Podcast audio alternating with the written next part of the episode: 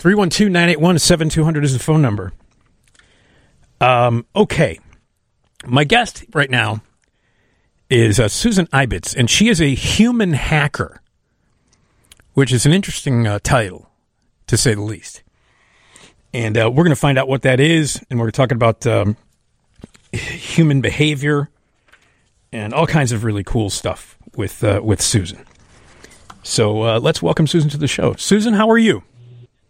Hi, how you doing, Nick? Thank all you right. for having me. Absolutely. Give us a little background on yourself. How did you get this all started? Uh, oh, where to start? Okay, how do you want to know how I ended up being a human behavior hacker, or how I ended up in the dark side of the moon? well, why don't, with dark side of the moon, what do you mean?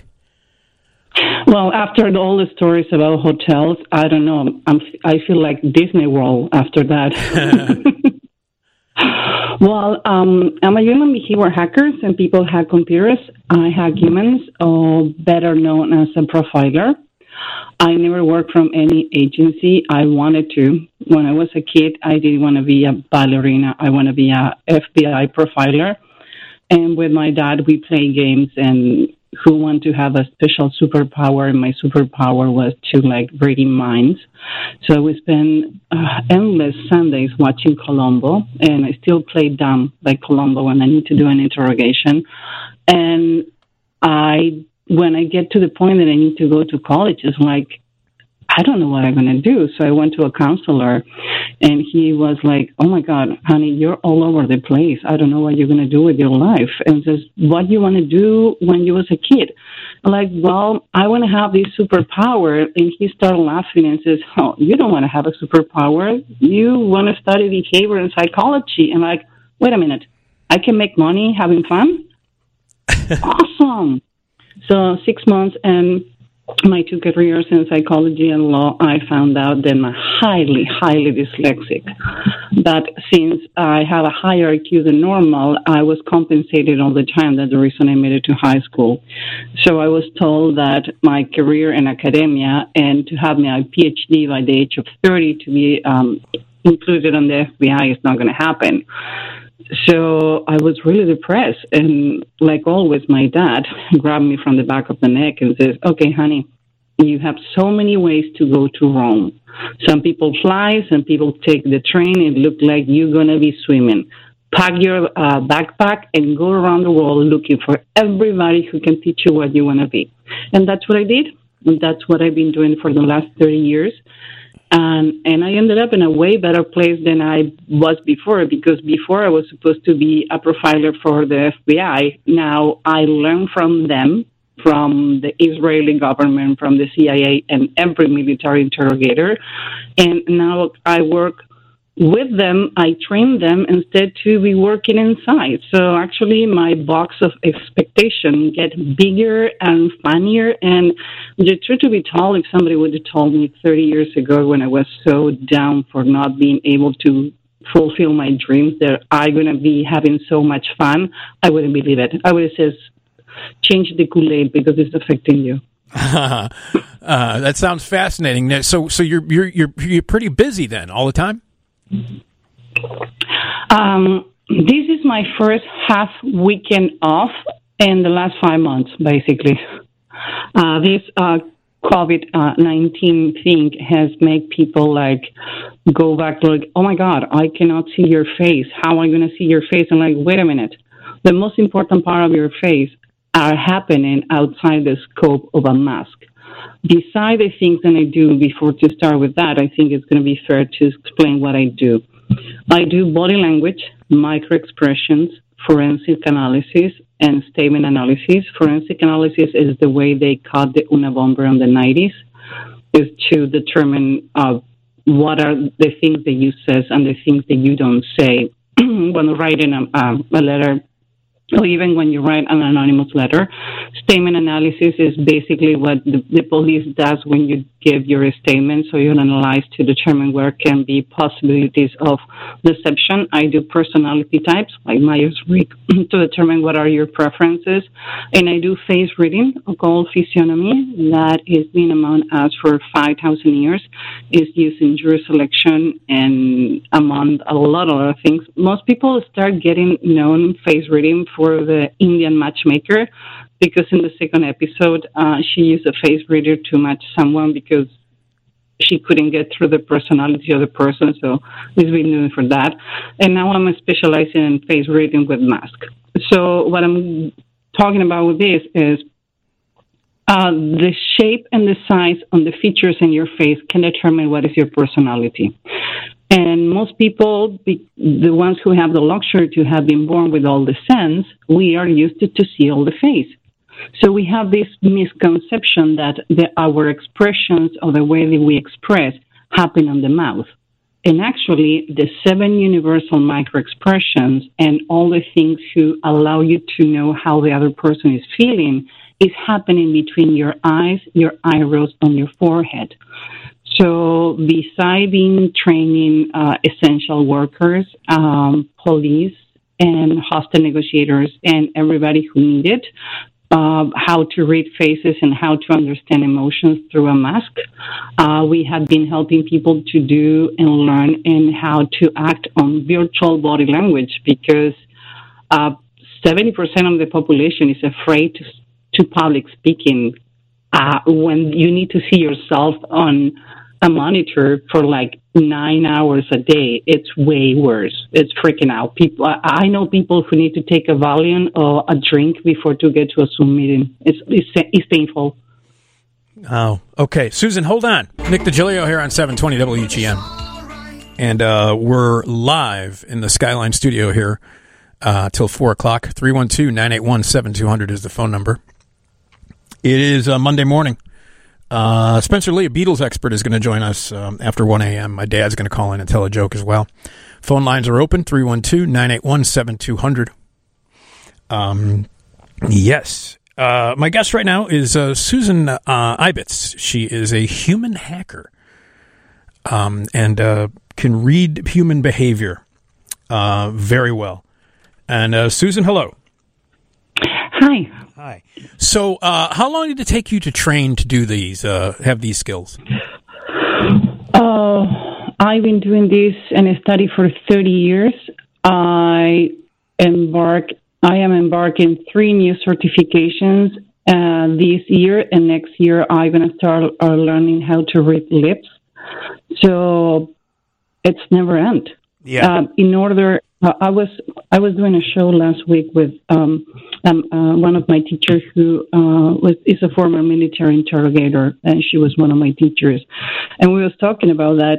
When you do what we do, you smell, breathe, eat this. This is not a career. This is not a hobby. This is a passion. Mm-hmm. Uh, when you have free time, you grab a book and read again what you already learned.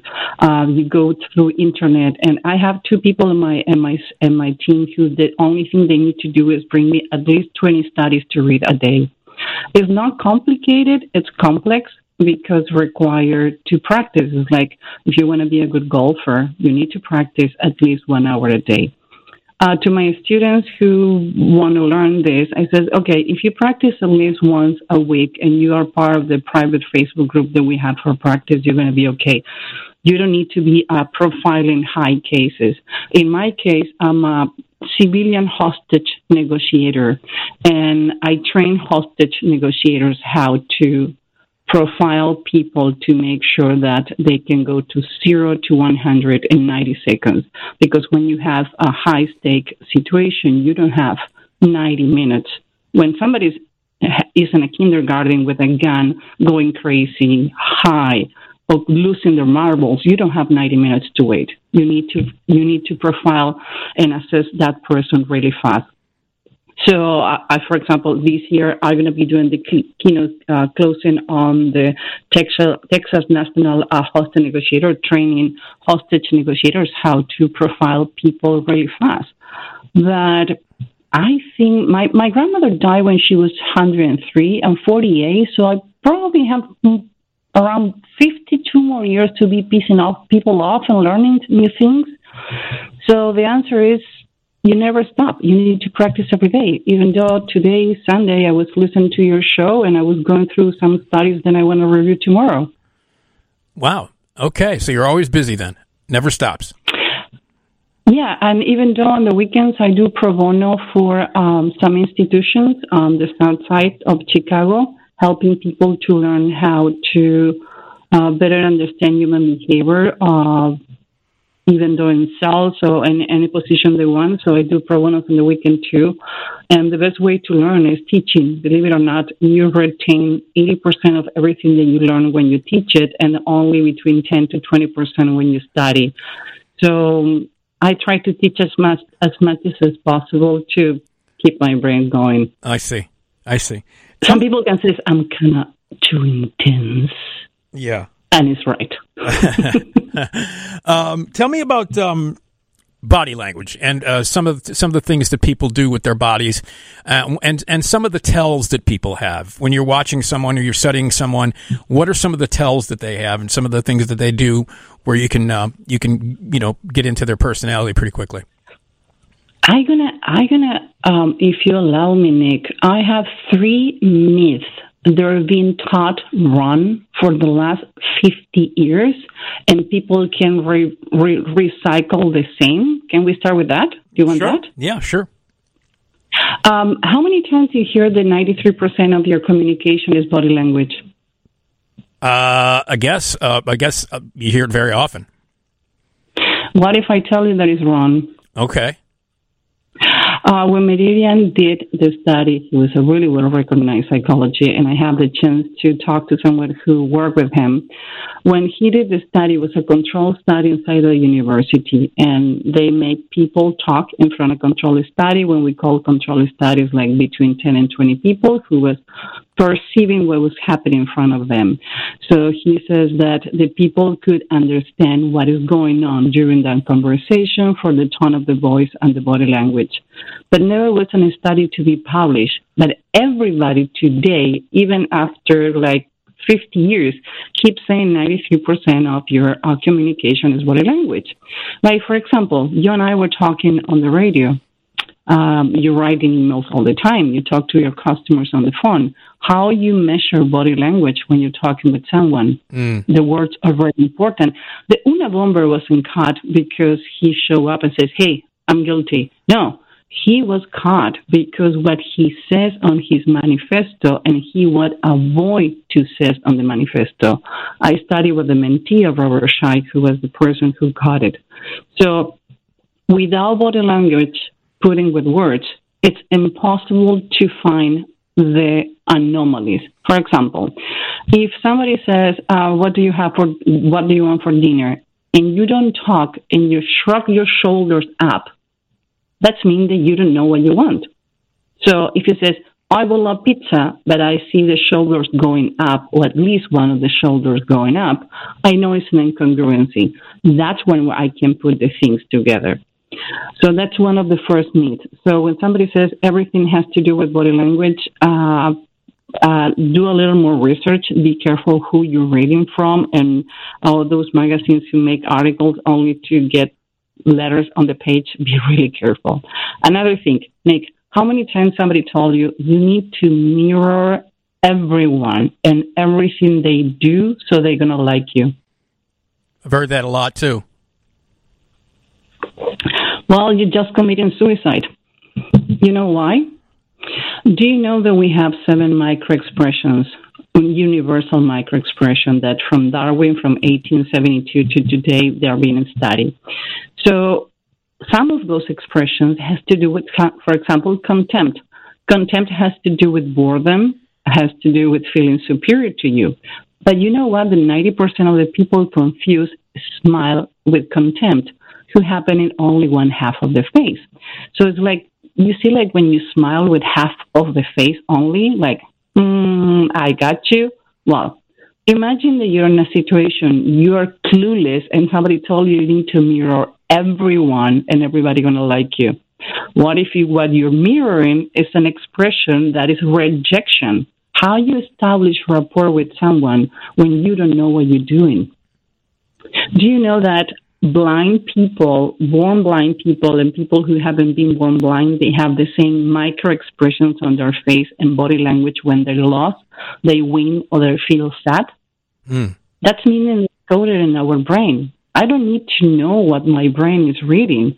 But if I mirror on everything that you do, first, if you don't know what you're doing, you're going to look ridiculous. Like, seriously. Mm-hmm. Sometimes I see people like, are you trying to mirror me? Like, oh, they told me, like, no, I don't know what you're doing, but you look weird. So it's another way to mirror people that is way more effective. Ask me any question. It can be private, uh, whatever you want to ask me. Any question? Any questions? Uh, okay. Um, um, uh, uh, what was the last case you had? The last case I had was what I did that is I mirror with words. Hmm. If I would uh, um, a kidnapping, it's like okay, I cannot relate your question with my answer. But if I says the last case I have was, or the last case I am working on is, meaning that it's a better way and simple way to mirror someone. You don't need to be trained by somebody like me in order to do it. It's easy to do it. It's like, you know what? If you know how to date, you know how to sell. If you know how to sell, you know how to date. I always, there's so many things that compare on that. So when you want to make the other person feel that you really listen and what they're saying, you need to start mirroring the world, the words. The worst things you can do to a human being is make them feel invisible. So when you try to establish rapport with someone, when you try to get a connection with someone and you don't pay attention to their needs because you're talking more than when you listen, you make the other person feel invisible. Mm. You don't need an expert to tell you that. It's just be careful. And the third myth is if you don't know how to do a baseline, meaning if I don't know where your eyes going, depending and what is your own process, when somebody look on the right or the left, doesn't mean they're constructing the reality or telling you the truth. For example, I'm a visual person, so every time I try to recall something, I close my eyes and lower my head. So I'm completely out of the deviation. So I know that people still still teaching you that depending when your eyes are looking, it's if you're lying or not. That can get you in trouble. Imagine that you trying to establish rapport with a client and to know if you're about to close a deal and you suddenly see the client look to the left. Well, if the person is right or left, left-handed, that change. What is the uh, what is the baseline in your face is different. So you need to be really careful with those things. And again, there can be polish. And the last one, if I cross the arms when I'm talking to you, I'm close to you, I'm positive to you, is positive or negative? Uh, I would say negative.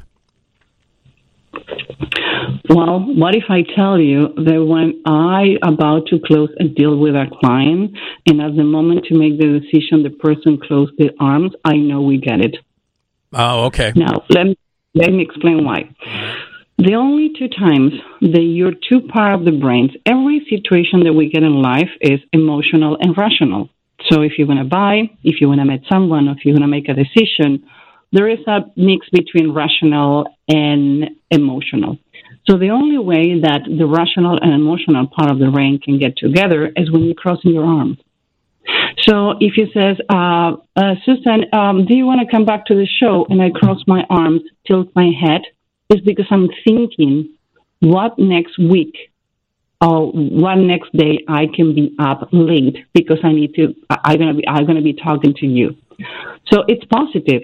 So when you see somebody just crossing their arms when they need to make a decision and you don't see anything weird on the face or pulling the body away from you, you just shut up.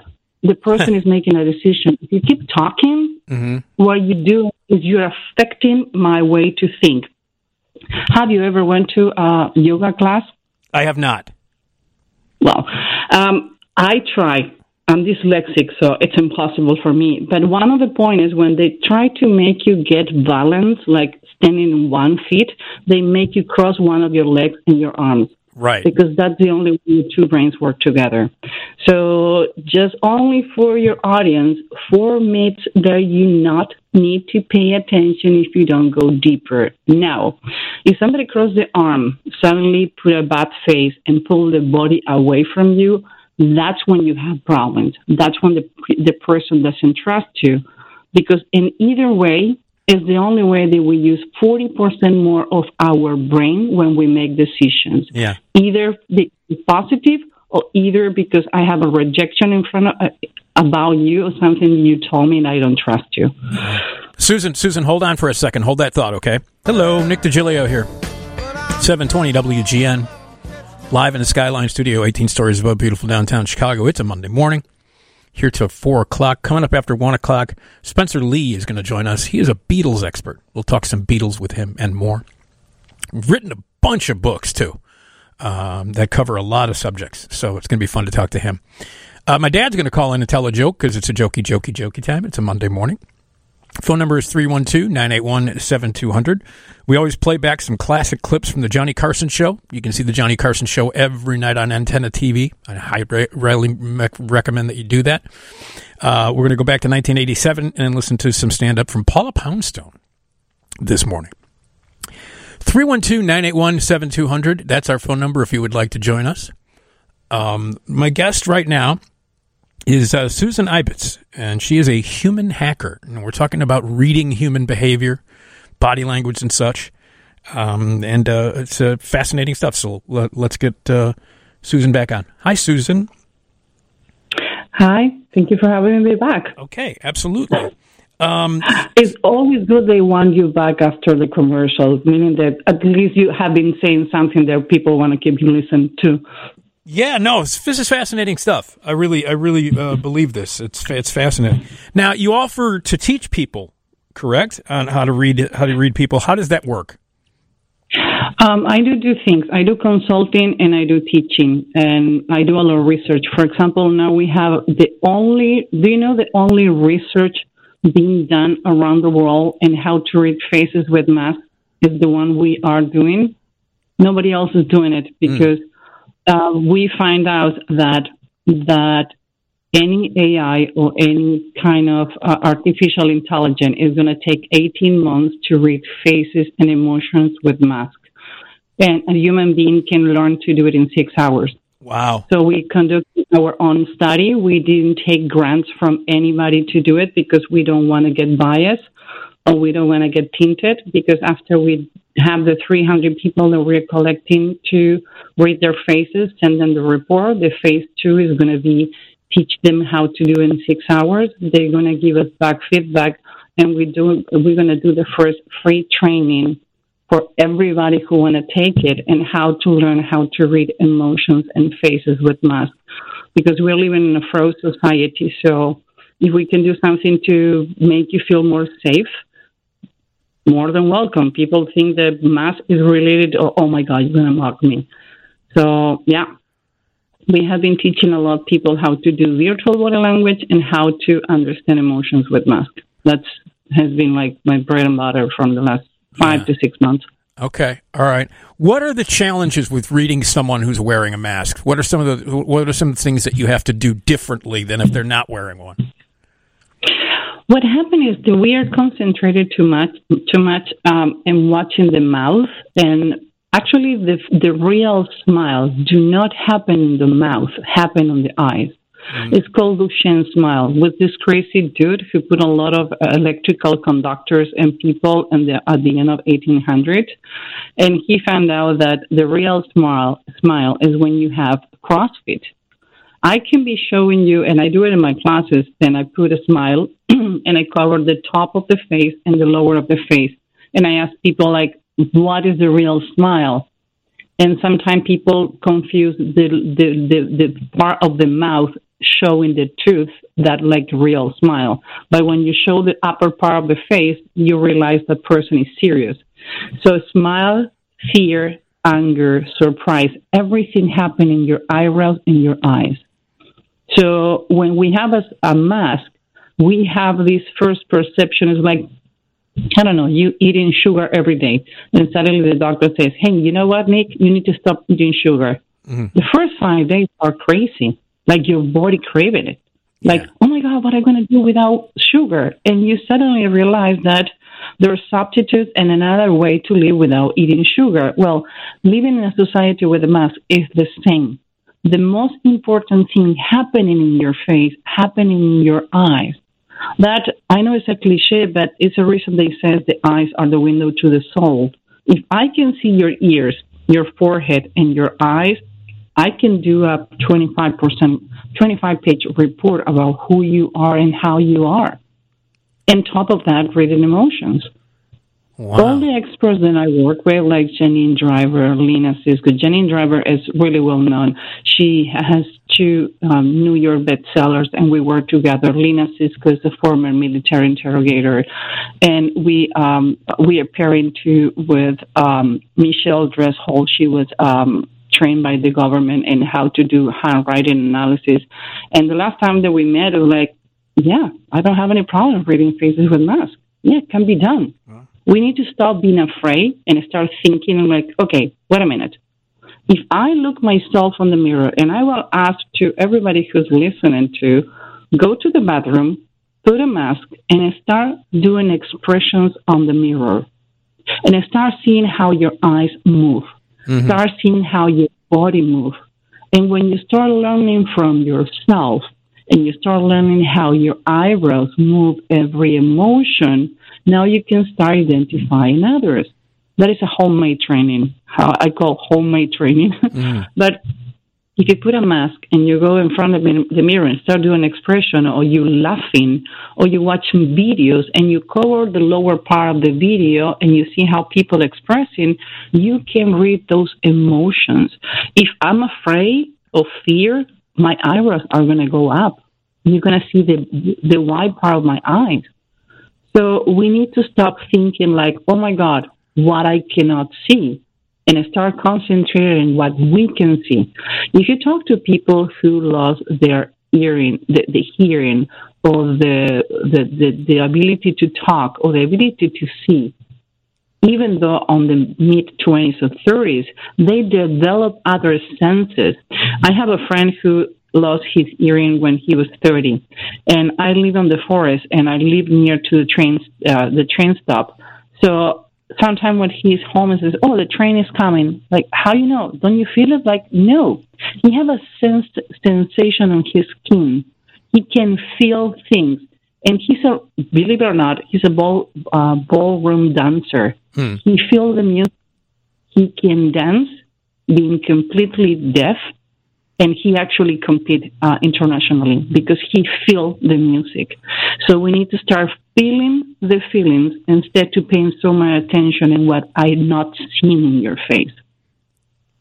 Wow. Okay. Uh, listen, how many people do you work with when you're training? Uh, the biggest group that I can manage it's around 50. So because I do training like um, practice. I my trainings. Um, I've been called odd, quirky, weird. I always wearing black, black nails. I have like wither spiders, uh, skull, uh, skull uh, tattoos, and I collect skulls and like, yeah. So I have all this mystery thing going on. so I uh, I like to do uh, trainings in a different way because we learn as an adult when we have fun and when it's it you gamify gamify you do gamification. So the maximum group that I can work with is 50 people because I separate in 10 group of five where people can read each other and they can assess each other. And always the idea is to try to have as much fun possible because actually you learn more when you have fun. Okay. I've, uh, I bet that's true. Okay. Uh, Susan, hold on. Right. Nick Digilio here on 720 WGN. Uh, we're live in the Skyline studio on a Monday morning. That means my dad's going to call in and tell a joke a little bit later on. And we're going to talk with Spencer Leigh, who is a Beatles expert. That's coming up after the news at 1. 312 981 7200. That's the phone number if you would like to join us. Uh, and the news is next from the Northwestern Medicine Newsroom here on WGN. Right now, we're talking with uh, Susan Ibitz. She's a human hacker uh, and studies human behavior and uh, body language and things like that. Hello, Susan. Hi. Hi. Uh, you, you, you know the, the the training that you do, some of the things that you teach, um, a statement forensic analysis. Tell me about that. Mm-hmm. Okay. Um, do you know what is the difference between home and house? Uh, no, I guess not. Home is where your heart is located. House is where you hang in your clothing. So uh, I'm going to give an example. Then I do, uh, and I did a case with an insurance company. A person says, "I left, I left, um, I left work. I went home. When I get home, I realize I don't have butter to do my uh, my potatoes. So I left the home, and when I come back, the house was on fire. So use home, home, home Uh, until the, the house get on fire, meaning that he set the fire. He detached from himself. It's not the same that says that car, the my car. For example, if I says my husband Robert, and I says Robert, or I say my husband, is a different. Is the proper introduction. If I says my husband Robert, I telling you the name and the title. If I says Robert, uh, you don't know what's going on. If I only says my husband, I only give you the title. So the words we said has a lot to do. And what happened with that is our brain takes 30% longer to construct a lie. So when people lie, tend to do it on the first, uh, um, on the present tense. They don't use the past.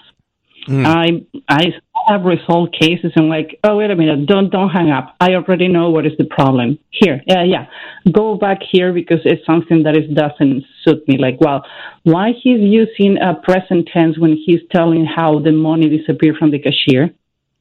Uh, uh, uh, uh. go back. He has something to do. Maybe it's not responsible, but maybe that person know who did it we tend to when because when you remember things if i tell you what you did yesterday or what you did saturday you're going to talk on the past. But if you need to make it up because never happened before you're going to start talking on the present.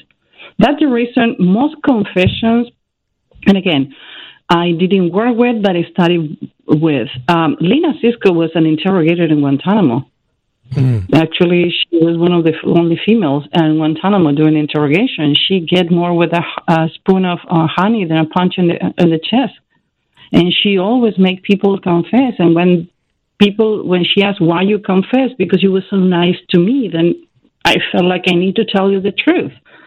So more confessions happen between the place that you move in the, the, the, the, subject from the where it is, the place it is, until the confession room, then inside the confession room. It's in an informal conversation. You can get so much information. For example, if it says, Nick, do you like the beach? uh, what was that? Do you like the beach or the mountains? Oh, the beach. Uh, I, I would rather be in the mountains.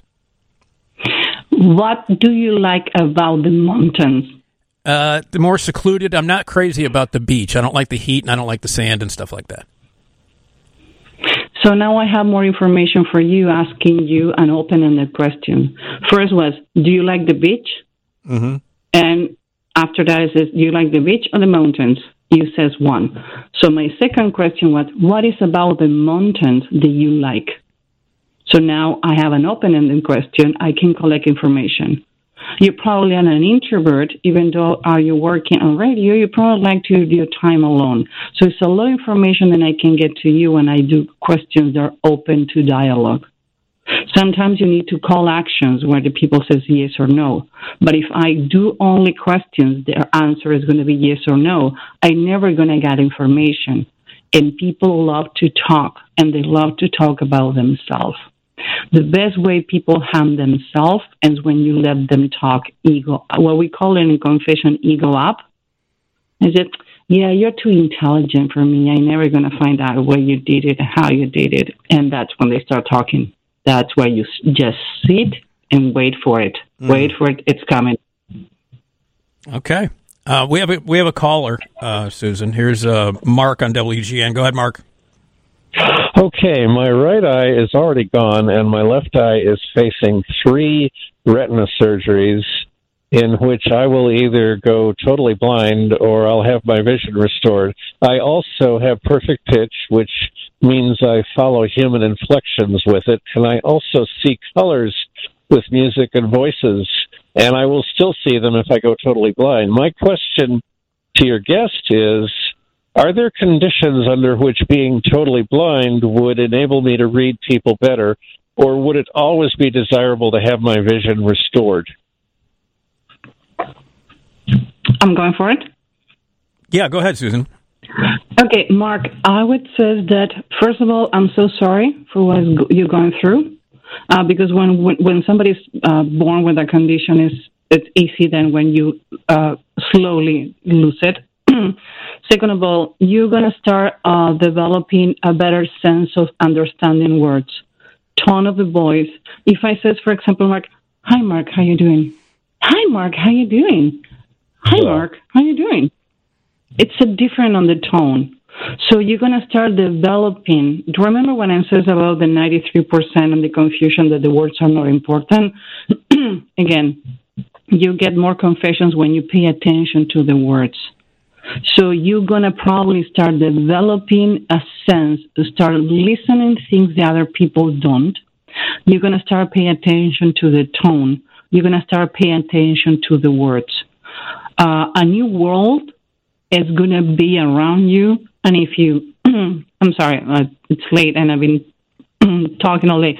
Um, if you start paying attention to words and start practicing and I start practicing and listening to videos and listen to uh, debates like Nixon against, against Kennedy, you know how was the approach, who was the how how ended.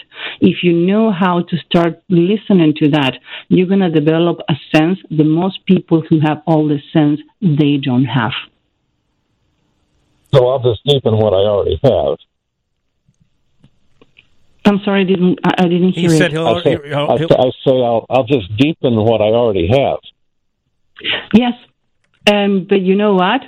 uh, if I need to evaluate someone's uh, sense of uh, feelings, or, or, if somebody lying to me, I would uh, I would go more for the words they use than the body language they use, because when we are kids, how many times happen to you that, um, for example, your father says. Um, Dad, uh, your boss is calling saying if you're okay, don't tell him I'm barbecuing. Tell him I'm sick or don't tell your dad that we went to the mall. I'm going to get you McDonald's.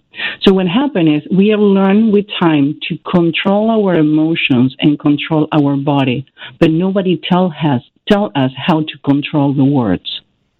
So I would say that if you keep practicing and you keep listening and you can have a lot of audiobooks talking about this, and you talk uh, and you can get audiobooks about statement analysis or forensic analysis you can develop a way to determine if somebody is deceiving you or is dishonest with you by only the words on the tone so i would just keep working on that because you're going to develop a high sense of understanding than anybody else around you okay all right mark thanks for the call here's a quick call from sue on wgn go ahead sue Hi, hi. Good morning. Thank you for taking my call. Um, yeah, I I just mentioned that um, I have a friend of mine. He's uh, been blind since birth, and uh, that uh, again, uh, well, since we cannot look into each other's eyes, like you were, like I was just listening to the earlier the earlier call, that um, the tone of voice and how to communicate with each other more effectively that way. Uh, I'm sorry, I lost. Uh, I lost that question. What was the question? I'm sorry about that. No, I no. I have a friend of mine. He's been blind uh, since birth. We're good friends, and that sometimes, I mean, since you know there's not that eye contact there, the modulation in voice and how to maybe uh, communicate better with each other. Um, have you ever tried to put his hand on your face so they can uh, see uh, no, and, and see you smiling? You know, I, and I, I'm sorry to interrupt you. Um, I have asked him about that, and he, um, he doesn't, he doesn't like to do, he doesn't like to do the that that face touching as much. I mean, Okay, uh, I- you, you know what? Everybody, everybody have their own preferences, and some people they don't like to do it. Uh, I would just try to work on the emphasis on your words, and I'm sure if you talk to to your friend on the phone, it's going to be the first person says, "What is wrong with you?" Like nothing. Like yeah, your your voice sounds different. So it's going to be a person who's going to catch in your voice really, um, really faster than any other of your friends or people surround uh, yeah, around you. So I says that when you talk to him, uh, emphasize the words that emphasize emotions. I miss you. I care about you. Make sense what I'm saying, Sue? Yeah, yeah, yeah, yeah. Because maybe for you, because you see the emphasis on the words, you don't pay as much as much attention as he paid to you. So it says practice to try to emphasize and the tone of the voice and try to give um, a wave of colors on the words. I always say our voice have colors. Uh, it's like music. We Yeah. can work in our words. Yeah. So when you want to communicate with him on a, in a way that he can understand, try to use the tone of your voice to emphasize what you want to tell. Okay, Susan, uh, we're uh, just about out of time. Uh, I want to thank you. Is there a website where people can go to and then uh, and maybe sign up for training? Yes, it's humanbehaviorlab.com. That's where we're doing the study about face reading. And Okay. if you want to buy the prepackaged training, it's humanbehaviorhackerschool.com. There you go. All right, Susan, a pleasure talking to you. Fascinating stuff. Thank you. Thank you, Nick. Okay, let's get to the news right here on WGN.